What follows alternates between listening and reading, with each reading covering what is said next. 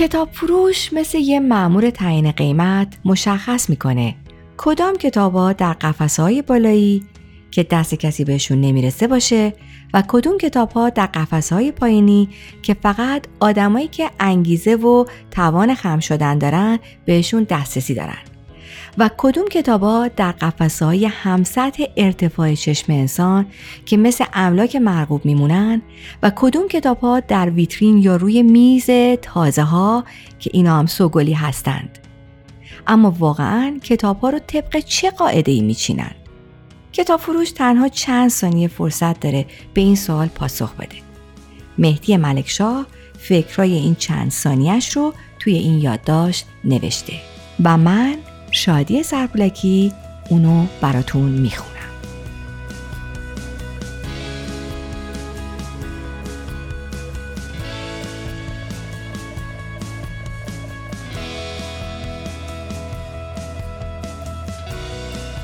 سایت معرفی و نقد کتاب وینش با همکاری سجاد سجودی تقدیم می کند.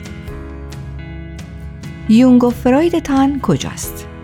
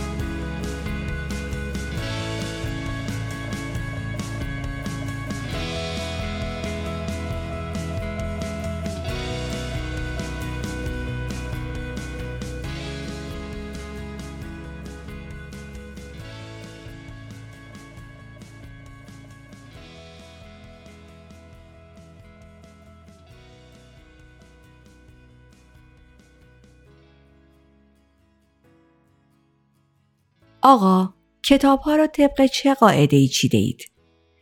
آقایی است میان سال قد بلند با تحریشی فلفل نمکی و کلاه تنیس بر سر که این سوال را پرسیده است. لبخندی پت و پهن و سبک سرانه بر صورت دارد. به سادگی نمی‌شد، نمی شود. جواب سوال این یورگن کلوپ کتابخان را داد. وقتی که بچه بودم کتاب فروش ها فقط کتاب میفروختند. حالا همه چیز فروشی هایی شدند که کتاب هم می فروشند. کتاب فروشی هایی که فقط کتاب می فروشند دارند محدود می شوند به خیابان انقلاب یا نایاب فروش هایی که کتاب برایشان حکم زیرخاکی را دارد یا مثلا یه جور عتیق بازی، نوستالژی بازی، خاطر بازی هرچه هست ربطی به کتاب ندارد. باقی هم شهرهای کوچک و بزرگ کتاب که یا شهر کتاب هستند یا نیستند. و همه چیز می فروشند و فقط با بنگاه خیریه تداخل سنفی ندارند. از جهاتی ممکن است با آنها هم داشته باشند. در طی سالهایی که کتاب فروش بودم هستم بسیار مواجه شدم با آدمهایی که کتاب فروشی را با دفتر خدمات فنی، داروخانه، فروشگاه آرایشی و بهداشتی اشتباه گرفته باشند. بعضیشان مثل بنگاه های معاملات ملکی مجبور شدند پشت شیشه کاغذ بزنند فتوکپی نداریم. می‌خواستم بگویم بنویسم و حتی سوپرمارکت چیزی که بعد از و حتی ها می‌خوانید یا میشنوید بیشتر وقتها خالی بندی هستند. کارشان حفظ تمپوی جمله است نگفتن حقیقت. اینکه کسی کتاب فروشی ها را با دفتر خدمات فنی اشتباه بگیرد بیانگر چند چیز است. اول اینکه نشان می‌دهد کار طرف چقدر گیر پانچ جزوهش است. بعد همین که کتاب فروشی ها دست کم از دور کمی شبیه به دفتر خدمات فنی شدند مثل چاپونه ها و چایخانه ها اگر نه چرا کسی نمی رود داروخانه بگوید خانوم آقا این جزوه را برای من پانچ کن. اما مهمترین چیزی که اثبات می کند این است که برای ما ایرانی ها هر گونه شی کاغذی جعبه پیتزا باشد یا دست چک با بسته های 500 تایی کاغذ آچهار و آلات و ادوات مرتبط با آن خویشاوندی دارند. سواد چیزی است که کسی سر کلاس گفته و یکی سر کلاس نوشته و باقی کپیش می‌کنند و شب امتحان می‌خوانند حالا که شبکه های اجتماعی میداندار شده اند ماجرا کمی فرق کرده گروه های تیز و بز دیگر جزوه نمی نویسند. خودشان می شوند کتاب مقدس. بگذاریم. چینش کتاب ها قاعده مشخصی ندارد. بسته به فضا و محیط و سیاست فروش متفاوت است. اما در اساسش مشترک است. کتاب هرچه کلوفتر باشد بالاتر می نشیند و هرچه نازکتر باشد پایین تر. کتاب های نازک خود بر چند گونند. کتاب های نازک چند جلدی و کتاب های نازک یک جلدی. کتاب های نازک چند جلدی را گاه به صورت قابدار ارائه می کنند که خود گونه ای از کتاب های کلوفت محسوب می شوند. کتاب های کلوفت یک جلدی هم چند گونه دارند. کتاب های کلوفت گالینگور و کتاب های کلوفت شومیز. بعضی هم کتاب های کلوف نما هستند. یعنی کتاب های گالینگوری که به زور کاغذهای بالکی و صحافی گل و شدند. کتاب های نازک هم انواع گوناگون دارند. مثلا کتاب های نازکی که آدم های کلوفت آنها را نوشتند. این گونه کتاب ها را به عطف توی قفسه قرار نمی دهند. از روی جلد به نمایش می گذارند. وقتی وارد یک کتاب فروشی شهر کتاب توری می شوید، تقریبا می توانید مطمئن باشید که کتاب ها در ادبیات و شعر بر اساس زبان و ملیت و در باقی زمینه ها بر اساس موضوع چیده شدند. البته این قاعده ای کلی است. مثلا شعر معاصر فارسی هنوز موفق نشده است در کنار شعر کهن قرار بگیرد. شاملو و نیما هنوز مشرف نشدند در کنار سعدی و حافظ قرار بگیرند. اما شاطر عباس صبوهی چرا؟ البته شاطر عباس صبوهی شاعر خوبی است. در بعضی موارد هم بین علما اختلاف است. ابن عربی و سهروردی و مولا صدرا را بعضی زیل عرفان ردبندی می کنند و بعضی زیل فلسفه اسلامی. وقتی سراغ قفسه کتاب های روانکاوی می روید، در واقع رفتید سراغ قفسه کتاب های یونگ و فروید. تازگی ها لکان. حتی بعضی می‌پرسند یونگ و فرویدتان کجاست؟ کافکا را بعضی آلمانی محسوب می کنند، بعضی اروپای شرقی. تقریبا هیچ کس نمی‌گوید چک. ایشیگورو را بعضی بریتانیایی می‌دانند بعضی ژاپنی. آثار اروین یالوم را بعضی رمان می‌دانند بعضی روانشناسی. هنوز سعادت پیدا نکرده مجاور فروید و یونگ شود. آجیل بخش اسطوره و ادیان نخود و تخم ژاپنی کم دارد.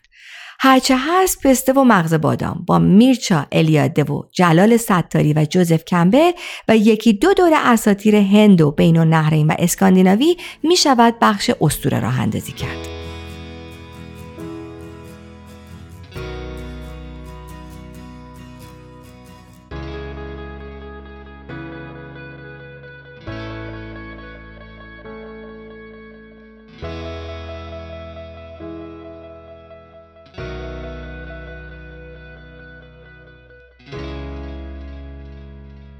پویاترین بخش کتاب فروشی ها بخش خودیاری و روانشناسی است. کتاب فروش ها میانه خوبی با این بخش ندارند. هر کتابی رو که نمی‌شناسند تبعید می‌کنند توی این بخش. هر هیته ای از دانش را که نمی‌شناسند میاندازند توی چاه ویل این بخش. کتاب های این بخش در هم است. بیشترین بدلیجات پرزرق و برق ارزش است. اما یه وقت دیدی یکیشان الماس از آب در میآید. گوهرشناس باید. ردبندی های دیگری هم هست. علم، هنر، سینما، عکاسی، معماری، نفیس، رمان فارسی، بر وزن فیلم فارسی. با داستان ایرانی فرق دارد. عموما رمان هایی هستند که توسط چند ناشر عمده چاپ می شوند و رمان های کلفت هستند. کتاب فروش ها میانه خوبی با این کتاب ها ندارند و این کتاب ها و خوانندگانش را خالتور خطاب می کنند. اما واقعیت این است که نه رمان فارسی و داستان فارسی و نه مخاطبان این دو گونه فرق چندانی با هم ندارند. یعنی اگر این خالتور باشد آن هم هست و برعکس. یعنی اگر آن جدی باشد این هم هست. نمی‌شد همه اینها رو به یورگن کلوپ کتابخانی که ازم سوال پرسیده بود گفت. اگر هم می‌شد دلیلی نداشت. برای همین بهش گفتم به پلاک ها و نشانه ها توجه کند و اگر هم سوالی داشت بپرسد و من در خدمتش هستم.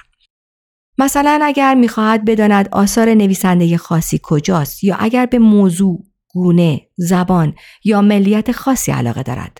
اما او می‌خواست بداند کتاب های یک انتشاراتی به خصوص را کجا گذاشته ایم. بهش گفتم ما کتاب ها را بر این اساس طبقه بندی نمی کنیم و در مورد آن انتشاراتی به خصوص کتاب ها بسته به موضوعشان در قفص های مختلف پراکندند.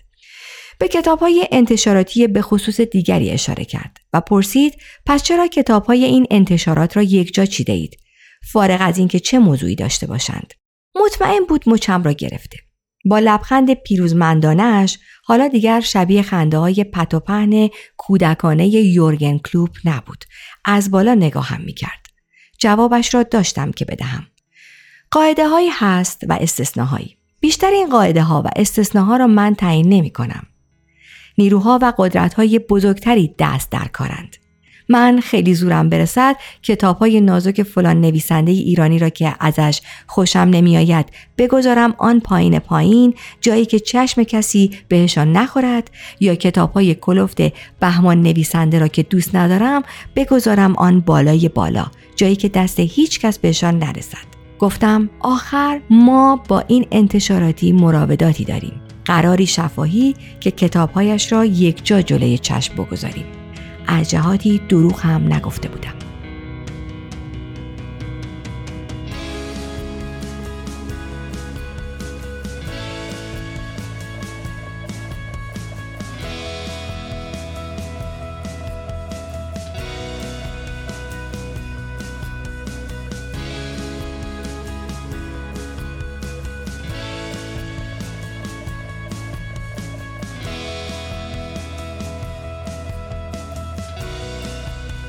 این مقاله و دهها نوشته و نقد دیگر از کتاب ها را در سایت معرفی و نقد کتاب وینش بخوانید.